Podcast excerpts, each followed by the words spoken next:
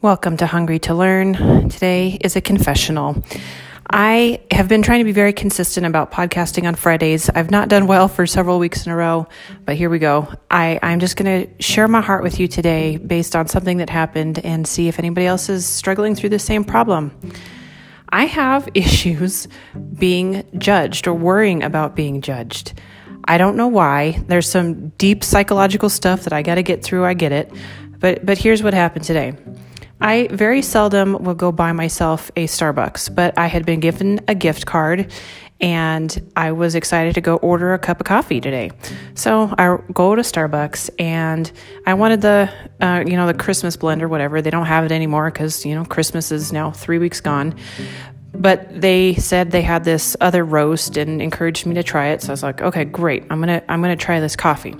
Well, the only way they have to produce this particular coffee is in the Clover machine. And I know from having purchased a Clover coffee in the past that it's a much stronger roast, or, or the flavor is stronger anyway.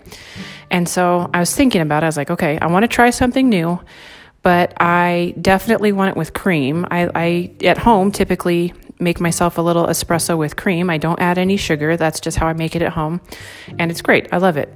But the clover I already knew was going to be stronger. And really, what I wanted was a couple pumps of syrup in there. But for whatever reason, I felt this inherent shame that I was messing up the, the pure brew of the clover coffee I'd been with people in the past that, you know, they're very coffee snobbish and they order their coffee to be brewed in the clover machine. So it's got its, you know, pure taste and has the right oils and, you know, super strong or whatever. And so I ordered the clover already with guilt, adding half and half to it. And I just didn't order the, the pumps of syrup that I wanted in there. And I take my coffee and I go on my merry way and I totally don't like it. I totally don't like it what would it have cost me to add two pumps of syrup? Well, probably 50 cents, but I just mean like emotionally, what would that have cost me? Probably nothing, but for whatever reason, I had it in my head that I was somehow, you know, going to be looked at in a, in judgmental way by a barista who, you know, would have silently judged me for adding stuff into my clover coffee. It's just utterly ridiculous, and I don't know why I do it to myself. For heaven's sake, it's a coffee establishment, and their whole job is to give me a cup of coffee that I will enjoy. So I'm just kind of curious. Does anybody else have this issue? Going to get a drink, going to get a meal.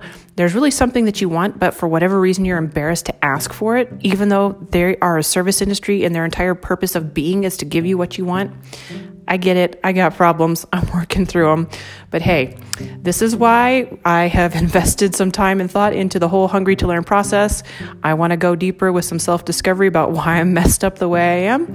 Maybe you share some of the similar hangups and uh, mess ups that I have too. So if you have some weird quirks, don't worry, you're not alone.